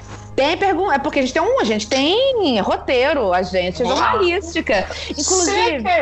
A gente- inclusive, eu quero aproveitar, agradecer toda a nossa grande audiência que mandou várias perguntas, mas a gente, infelizmente, não consegue responder todas, porque senão o podcast vai ficar muito grande. Mas gratidão, viu, gente? Todo mundo que a gente não conseguiu responder. Depois eu vou tentar passar pro Rick. Já tô passando BO pra você, viu, Rick? Pode mandar. Não, mas tá para pode ele mandar. fazer uma consultoria é, individualizada, personalizada e europeia, tá? E eu não poderia deixar de fazer a pergunta do nosso editor, o nosso mascotinho, Daniel Zalkman. Ele, ele é nascido em 28 de maio de 96, uma criança Um colagenada, um De jovem. quando? Peraí, ele nasceu depois do Windows 95? Exatamente. Aham. Gente, que babado, né? Ele é de 28 de 5 de 96. Show. E aí, ele perguntou pra gente, que ele é também ele é ávido no Twitter, é Uhum. arroba Daniel Zalkman, sigam ele no Twitter. Ele tá perguntando se em 2020 ele vai sair da casa dos papais. Ele está procurando independência. Bom, Daniel, veja só. Eu, enquanto a gente tava com a data aqui, eu já fui calculando e você tem uma vibração, né, de o que eles chamam de número de vida, né, que é o karma, que eu já expliquei antes aí no podcast, que é 4. Então, é o que, que a gente entende? Que vai estar na mesma vibração desse ano. Né? Isso vai ser um ano então que vai te facilitar criar estruturas na sua vida e romper com estruturas antigas, ou seja, é literalmente o que você está buscando, né? Olha! Então, Racionalmente, a numerologia já está te ajudando. O lance é aquilo que eu falei, né, sobre a vibração do ano, que é 4. É um número que deixa a gente muito confortável e relaxado, né, com as comodidades que a gente tem. Então é legal é, buscar coisas talvez diferentes que você não esteja buscando, entendeu? Buscar alternativas que talvez não estavam nos seus planos antes para você conseguir fazer essa saída, né? É muito importante sair da casa dos pais.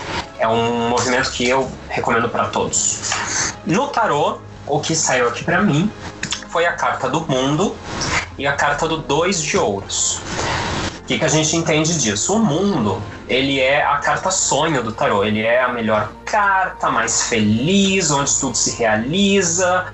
O filme chegou no final, a mocinha beijou a mocinha porque esse é um filme lésbico, sim. Amo! É, é uma finalização de ciclo interessante e positiva, ou seja, é uma carta que atrai né, essas vibrações de harmonia e que falam de uma finalização, uma partida de uma história para outra, né? Essa segunda história que vem, a vibração que eu tenho aqui para ela é do dois de ouros e o dois de ouros é uma carta que fala sobre acordos de negócios, né? Acordos comerciais, contratos, etc. Né? Então, assim, o dois de ouros é basicamente a confirmação de que contratos vão ser apresentados para você analisar, justamente para você poder fazer o quê? Sair da casa dos seus pais e ter um aluguel em algum lugar, provavelmente, né? Então, a recomendação do dois de ouros, ademais de reforçar a ideia de que isso rola sim, ela traz duas recomendações. A primeira é: haja em teu favor. Né, um, um clássico que eu tenho com os meus clientes, Palome Laranja, é o cliente que vira e fala para mim: Ai, mas ó, eu quero saber, vou até usar o exemplo do Daniel. Eu quero saber se eu vou mudar de casa. Ah, tá bom. Aí eu boto as cartas e falo: Ah, você vai mudar de casa sim. Beleza. Aí passa o ano inteiro, a pessoa volta: Filha da puta, não mudei de casa. Aí eu pergunto pra pessoa: Beleza, o que, que você fez pra mudar de casa? Nada, eu fiquei esperando. Você falou que ia acontecer. Olha aí, tá vendo? É, o caso de querer ganhar na loteria, mas não vai lá na lotérica fazer o jogo. É isso aí. Mesma história, mesma história. Então, assim, essas cartas que eu tenho aqui são cartas que têm essa vibração da confirmação do que você está desejando, pelo que eu entendi, que é sair da casa dos teus pais. E o conselho delas é rever tuas prioridades, rever o que é importante para esse novo passo na sua vida, age, ou seja, vai buscar, vai visitar, né? O Laranja recentemente passou por essas movimentações, né? De mudar de casa, buscar chave, ver apartamento, não sei o quê. Nossa, É sim. É uma dor de cabeça, né, amigo? É o ó. Mas vale a É o- pena no fim. Exato, tá vendo, Daniel? É o homem tem que fazer, bicho. Então, água batendo na bunda, vai buscando, vai fazendo, que aqui, pra mim, o que tá saindo é, é um claro que rola assim. Fica bem de olho nas, na- nas minúcias do contrato também, tá? Não deixa isso passar, não, porque isso reforça um pouquinho a- o conselho que eu dei pro ano, né? Pela vibração do 4 mais, mais cedo no podcast, tá? Fica bem de olho nos, nos entremeios desses contratos aí e reveja suas prioridades. Você vai encontrar numa associação pro- produtiva o melhor para você. Maravilhoso. Ai, amo. Ó, mas a gente agora tem uma responsabilidade grande aqui, viu, Ricardo? Hum, Temos uma pergunta aqui chiquíssima. Ai, Pra eu amo. Pra finalizar, tem uma participação mais que especial. Ah, eu considero, a gente considera ela a madrinha do Cindy Bicha, a apresentadora mais famosa, não só de BH, mas do Brasil inteiro, porque agora o programa dela é em rede. A Olha, bonita. Caete, a titia Caete da BH FM. Ela tem a perguntinha dela. Vamos escutar? Joga aí, Bora. produção, tá no ponto. Bom dia, Cindy Bicha, boa noite, boa tarde. Eu sei que hora que tá ouvindo esse áudio, gente. Eu queria saber do nosso tarólogo o seguinte: se eu vou ficar rica em 2020. É tudo que eu preciso, que beleza eu já tenho.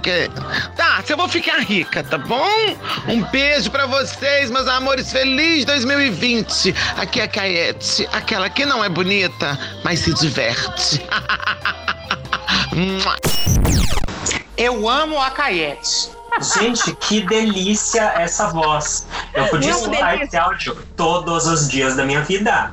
Não é, não, não é à toa, não é à toa que ela entra na casa de todo mundo todos os dias pela BHFM e ela faz uma companhia pra gente. Não é à toa que ela é número um aqui em BH, né, gente? A RuPaul de Belo Horizonte. Ela é a tenho coragem de falar. Ai, delícia! RuPaul de Eu tenho Belo coragem de falar. Quem não tem coragem, quem discorda, fica à vontade. Acho que todo mundo tem, tem é, o direito, né, de estar errado. Mas Caete é a RuPaul de Belo Horizonte. A, a trajetória. A Caete tem que vir aqui, né, bicha? Exatamente. Ai, Ó, tem que Com- Cacá? contar pra gente sobre essa trajetória dela que é tão bonita, assim, tão, né, da gente ter uma, uma figura, uma drag queen ocupando esses espaços midiáticos, estando todo dia na casa da tradicional família mineira, o povo liga a- o rádio de manhã, quem dá bom dia pra tradicional família mineira é uma drag queen. Eu Maravilhoso. amo. É maravilhoso. É, é, assim, a Cacá, ela é uma, uma, um fenômeno da natureza, gente. Ela, ela faz sucesso no teatro, na rádio, na televisão. Eu não posso dar spoiler, só sei que em 2020. Não, eu não posso contar. Mas, ô, Ricardo, dá pra gente as cartas. Que, é porque ela, ela tá querendo saber se ela vai ficar rica em 2020. Eu, Não, eu já mas peraí. rica. Vamos lá. O que, que você não pode contar? É alguma coisa que envolva você? Não, é uma coisa muito grande que envolve a Tia Caete, mas eu não posso Ah, contar. beleza. Não, tudo bem. É porque eu já fui pôr nas cartas aqui. Hum. E olha só. O que vem aí pra titia é o seguinte: é um ano de cuidar das finanças, ou seja, não fazer loucura com dinheiro. Um ano de manter o dinheiro tranquilinho, né? Ser responsável. Vai ser um ano bom para ser bem responsável financeiramente. Porque as cartas que eu tenho aqui, por exemplo, a primeira é o pendurado, né? O pendurado é o quê? O pendurado é uma carta que fala sobre a pessoa se colocar numa posição complicada, né? Ela meio que escolhe se colocar nessa posição complicada. O que, que a gente pensa nesses casos, né? A pessoa se envolver em algum é, contrato, alguma compra, um, né, comprar um apartamento, essas coisas assim mais caras, ou essas compras, né, como comprar um carro, comprar um imóvel, essas coisas. Então, a pessoa se bota nessa posição de uma pausa na vida financeira, né, já que ela está perguntando sobre ficar rica. Quando vem o pendurado, é essa melhor recomendação, ou seja, espera, né? Vai ser um ano um pouquinho lento nesse aspecto, então é um ano para manter o dinheiro estável. Por quê? Porque essa prosperidade ecoa ali na frente. A carta que vem como arcano menor aqui para mim é a rainha de ouro. E a rainha de ouro, de todas as rainhas que a gente tem no- nos arcanos menores, ela é a mais dadivosa, né? E ela representa o quê? Uma pessoa intensa, né? Reservada, até certo ponto, mas intensa, que é capaz de cuidar dos outros sem fazer muito afago, né? Mas que tem aí uma boa posição, né? Uma boa posição de, de trabalho, de carreira e até de dinheiro, né? E que é uma pessoa que inspira, que ajuda, né? Que dá um, um comparecimento. Então, é uma grande amiga, né, que vai estar presente na vida dele esse ano e que vai poder ajudar ele em qualquer problema que ele possa ter na vida financeira, o que aqui não tá posto que role. Mas é um ano realmente para cuidar do dinheirinho e, e não gastar demais, não cometer loucuras com dinheiro. A Porque senão também não fica rica, né, gente? não fica rico, exatamente. Isso é parte do ficar rico, é você saber também não gastar, né? Então o conselho final pra titia que fica é não cometa loucuras com o dinheiro, não é um ano de sair gastando muito. E essa pessoa, né, que a gente pensa nessas características aí, a, a que vibrar melhor com ele, porque isso é uma coisa dos arcanos de corte do tarô, né? Eles detêm algumas características, mas quem reconhece essas pessoas na vida é o próprio consulente, né? Quando a gente pensa na Rainha de Ouros, a gente sempre pensa nessa pessoa que tem uma, uma energia protetora, né? Aquele amigo, aquela amiga ou parente que gosta de você, que gosta de te proteger, né? Que não é muito de ficar de nhenhenhê, muito abracinho, não sei o quê, mas que você sabe que te ama, que te cuida, né? Essa pessoa vai ser uma boa segurança pra ti esse ano, titia, então valoriza. Olha que Amo. maravilhoso. Então, a- beijo, Caiete. Beijo! Beijo, Cacau. Então, os astros responderam à estrela. A estrela que queria saber dos astros. Está dada, então, a resposta do nosso personal tarólogo. tarólogo nosso personal. Como que fala? Tarólogo, tá certo. Personal tarólogo. Em espanhol eles falam tarotista. Eu acho Pode meio. Ai, Tá. eu, gosto. achei bonito. Eu também. Tarotista. Hum, Tarotista. A nova novela da Rede Record. Ô tarotista, vem aí. Dan, dan, dan, dan.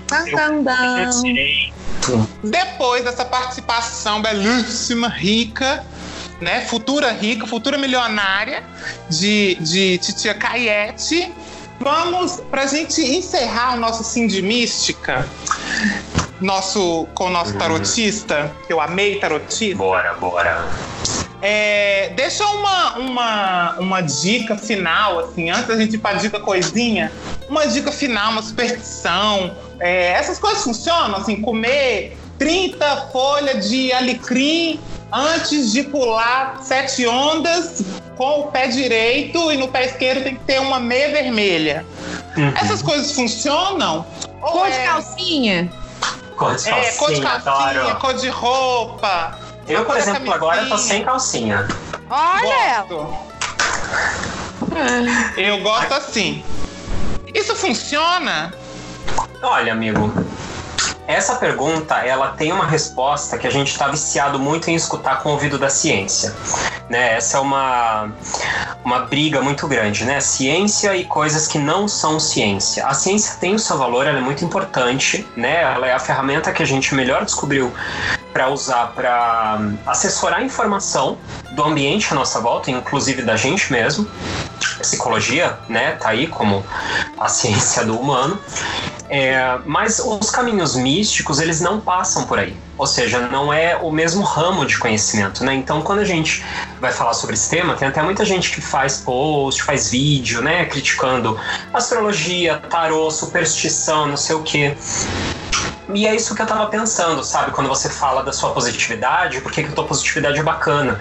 Porque é literalmente não jogar sal no rabo do, do outro, né? Não jogar sal no rabo do outro passarinho. A pessoa acredita nisso? Tá fazendo mal pra alguém? Não tá, meu filho. Então deixa quieto. Deixa as pessoas. Minha dica final pra vida, pra todo mundo.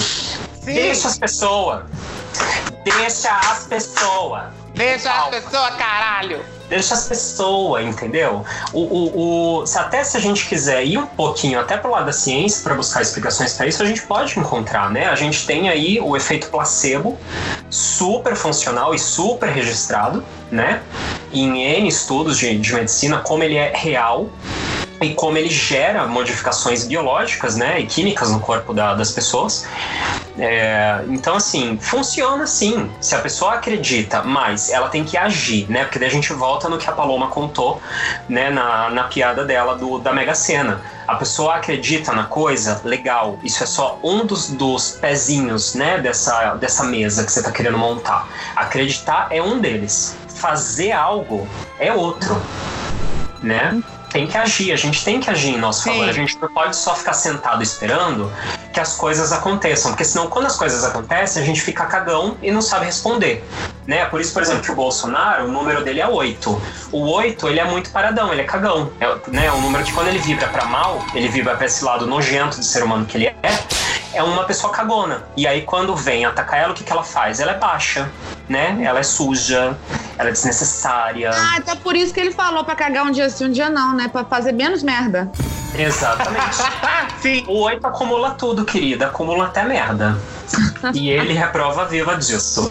Então, assim, Ai, essas coisas vão funcionar. Óbvio que vão funcionar se você agir em favor disso no mundo, né? Então, atue em seu favor. Bota a calcinha rosa e começa a parar de procurar macho escroto. Você vai encontrar uma pessoa melhor, né? Bota uma Amém. calcinha vermelha e para de querer ficar fazendo sexo papai e mamãe com o amor da sua vida. Vai pro puteiro um final de semana ver qual é Amo. sabe?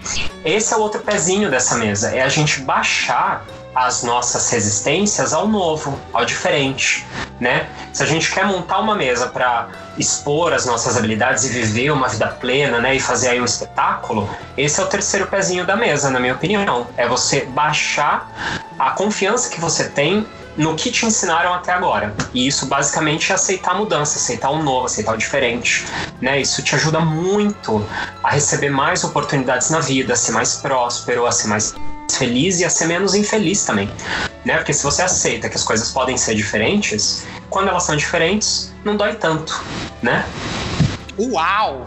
Uau, que reflexão linda! Ah, eu amei, gente. Eu amei! Inclusive, Depois dessa eu não tenho mais nem o que dizer.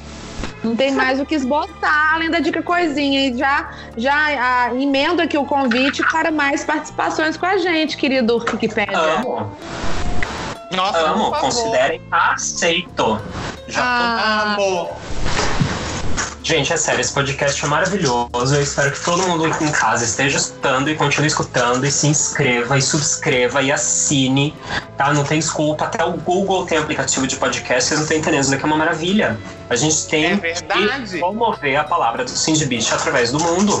amém! Amém, Amém. igreja. Amém, igreja! Vamos então pra dica coisinha? Vamos pra dica coisinha! Solta a vinheta, DJ! Dica coisinha da semana. Minha gente, a minha dica coisinha é dela, que eu sou fã. Trixie Mattel já tem uma linha de maquiagem e ela resolveu Amo. Lançar vídeos maquiando as pessoas. E aí, ela, essa semana, lançou um vídeo dela maquiando. A mãe dela tá hilário. É só Mentira. você, juro. Gente, tá muito engraçado. Joga lá no YouTube, Trixie Mattel. É, maquiando a mãe, jo- é, joga no Google Trixie Mattel que você vai ver. E siga também o Instagram da linha de cosméticos dela, Trixie Cosmetics. É, eu sou fã, adoro uma maquiagem básica, né? Uma água termal, que é o que ela usa. Então tá dada a dica, Trixie Mattel nas telinhas do YouTube. O Aqui, só não quero fugir muito do assunto, mas já que você falou de drag race, eu tenho que comentar alguma coisinha. Por, Por favor. favor. Cadê meu All Star 5, RuPaul? Cadê, gente? Tô aqui aguardando. Inferno! Inferno! É Inferno. aquele meme da Carminha. Já deu! Cansei! Deu, cansei. Chega! Uma banana que vocês se explodam! Eu acho que só eles só devem anunciar depois que a série da RuPaul, AJ and the Queen, chegar na Netflix. Ah. Pra não tirar muito foco, Jornalista sabe? produtor é outra coisa, né, gente? Gente, de jornalista produtor é tudo. Tudo a pessoa. Mas é, ué, você tem, que, você tem vários produtos ali pra lançar. Já lança da Netflix, no embalo já lança o All Stars. Eu acho que vai ser isso que eles vão fazer. Não, vai chegar num ponto, gente, que a programação drag vai ser uma grade diária, inteira. Tipo, Good Morning Drag America. Aí depois vai pro Super Bowl Drag Race. Aí depois tem é, Queers as Drag. Aí Eu depois, amo. É, drag Flix. Vai ter tudo, gente. O mundo é drag. Ninguém reclama da Sport TV. Por que, Exatamente. reclamar da, da, da Drag TV? Por que, que não vai, vai reclamar da Sport B? Não vai. Com dois Exatamente. Batidinha. Adoro, Tem fute- adoro. Tem futebol o ano inteiro. canal.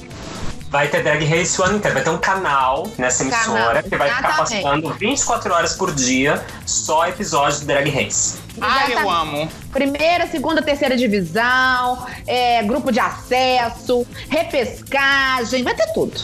Amo. Perfeito. Meu sonho. Dica coisinha, Ricardo. Dica coisinha. A primeira dica coisinha que eu tenho é um projeto pessoal, é o Transver, né? Todas as minhas sextas-feiras eu tenho uma agenda exclusiva e sempre livre, né, para qualquer pessoa trans que precise consultar o tarô, especialmente se estão passando por situações de dificuldade, né? A gente infelizmente tem aí uma realidade, né, para as nossas irmãs trans muito difícil. Então, nas minhas sextas-feiras eu sempre deixo minha agenda exclusiva e livre para qualquer pessoa trans, né? Irmãos e irmãs trans e irmãs com X, né? Porque o projeto tem X no meio, mas verbalizar isso eu sempre enrolo a língua, desculpa. É, E é isso, é toda sexta-feira, tá? Vocês podem me buscar, a consulta é gratuita, eu não cobro nada, nada, nada, nada, tá bom? Eu faço isso de verdade, é, todas as sextas-feiras. Ah, perfeito. E a outra dica coisinha é uma série, The Terror, né? O Terror, que é da AMC, mas só a temporada 1. É uma série histórica, né? Ela explica um evento histórico, mas ela também dá as causas sobrenaturais que envolveram essa, esse evento histórico. Né? Maravilhoso. Maravilhoso. Tem torrents por aí, facinho. The Terror. amo. Pra, pra quem assiste The Crown, o rei da primeira temporada, né, o ator que faz o rei na primeira temporada e o ator que faz o Felipe na terceira temporada, estão nessa primeira temporada de The Terror. Então já sabe que vai ter dois homens bonitos pra olhar. Aí, se não gostar da série, pelo menos vê os boys. Vê os boy. Gosto. A, a minha dica coisinha também é uma série de terror que eu não assisti porque eu fiquei com medo. É, é verdade, chama Mariane. Eu o vi. Jonathan começou a. Você assistiu? O Jonathan começou a assistir esse trem aqui em casa e eu tava vendo o primeiro episódio com ele. E eu fui ficando aterrorizada. Minha cabeça começou a parar de funcionar. Eu fui dormir de medo. Aí Jonathan ficou aqui, assistiu o resto da série e falou que é incrível. Então eu vou acreditar na opinião do meu marido. Porque Pode o primeiro episódio. O primeiro episódio desgraçou minha cabeça, juro pra vocês. Eu fiquei com muito medo. Então acho que pra Olha. quem gosta de terror, suspense, susto, monstro, vai gostar dessa série, Mariane, na Netflix. E a minha segunda dica coisinha é o disco ao vivo da Ariana Grande, chama OK By Now. É, que já está disponível aí, né, em toda a internet. São 32 músicas ao vivo. Todo Uou. mundo sabe que eu. 32 músicas, viado. A bicha canta muito. Nossa senhora. E eu sou muito fã da Ariana Grande, né? Todo mundo sabe. A Ariana Grande salvou minha vida no ano passado e agora lançou esse disco para acabar de salvar e, e me ajudar. Eu amo a Ariana Grande. Então, escutem o disco ao vivo dela, porque ela é linda, a voz dela é linda e ela canta coisas lindas que merecem ser ouvidas. E essa é a minha dica. Ah, adorei, gente. Ah, pena que acabou. Foi uma delícia. Foi bom pra você, Ricardo? Eu amei, eu tô super honrado aqui, obrigado. Obrigado Ah. mesmo pelo convite. Eu adorei, adorei, adorei fazer isso com vocês, de verdade. Sempre quis. Adorei. Obrigado. Ah, delícia. Ah, e é recíproco. Adorei, vai voltar nova- é, novamente. E para você que escutou a gente até aqui, gratidão, obrigada por acompanhar mais um episódio do Cindy Bicha. Lembrando que você pode nos seguir em todas as redes sociais: Twitter, Facebook, Cindy Bicha, arroba Cindy Bicha, e pelo Facebook cindybicha.podcast. Quer mandar sua dica, sua denúncia, sua crítica, a sua pergunta, sua dúvida, ah, tudo que você quiser também pode mandar pelo nosso e-mail, cindybicha.gmail.com. E o mais importante, igreja, compartilhe a palavra do Vale para os amigos, nos marque é, no, no Instagram. Por exemplo, você que é uma drag queen, gosta de se maquiar ah, no Ring Light. Faça sua dublagem se maquiando, marque a gente que a gente compartilha. Se você tem alguma dica, coisinha, pode marcar a gente também nos stories que a gente vai compartilhar. E é isso, meus amores. 2019 foi difícil, mas sobrevivemos. E, Sobrevivemos. E Bicho, a 2020. gente, não- a gente tá cantando a música da Gloria Gaynor desde a década de 70, minha filha, falando que a gente vai sobreviver. Você acha que eu não vou Né? sobreviver? Agora. Né? Não Agora. é agora. Ah, mas eu vou. Vamos todas sobreviver. I will survive. And as long as I know how to love, I know I'm still alive. I got all my love to live. I got all my love to give. I will survive. I will I will survive. Hey, hey. Amém! No ano que vem, Amém. então, a gente retorna com mais Cindy Bicha, com mais viadagens, com mais bate-papos e discussões sobre a vida da maricona, da maricona moderna. Exatamente. Lembrando que você que é hétero e você é camisolona, você é camisolão, você também é maricona. Maricona é um, é um estilo de vida. Que que, que, É que é óbvio. camisolona, viado? A pessoa que é camisolona, a pessoa que, ou- a pessoa que é camisolão, é a pessoa que gosta de uma série, que abre mão de balada pra ficar curtindo com os amigos no boteco. É a pessoa que gosta de um rolê mais tranquilo. Ah, Ser- então, mas então. Eu sim. É nóis, Eu sim. exatamente. Tô aqui, tô aqui com três camisolas. De tão camisola que eu sou. Mas tem calcinha. Mas tem Óbvio. calcinha. Óbvio, a gente Eu do provar frio, mas a pepeca livre, querido.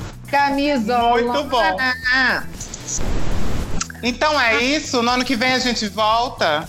Ah, o ano que vem a gente volta, igreja. Então, um beijo. Mua. Beijo! E ó, Ai, repitam comigo, gente. 2020 é tudo nosso. é tudo nosso. É tudo nosso. Tchau! Um beijo! Tchau!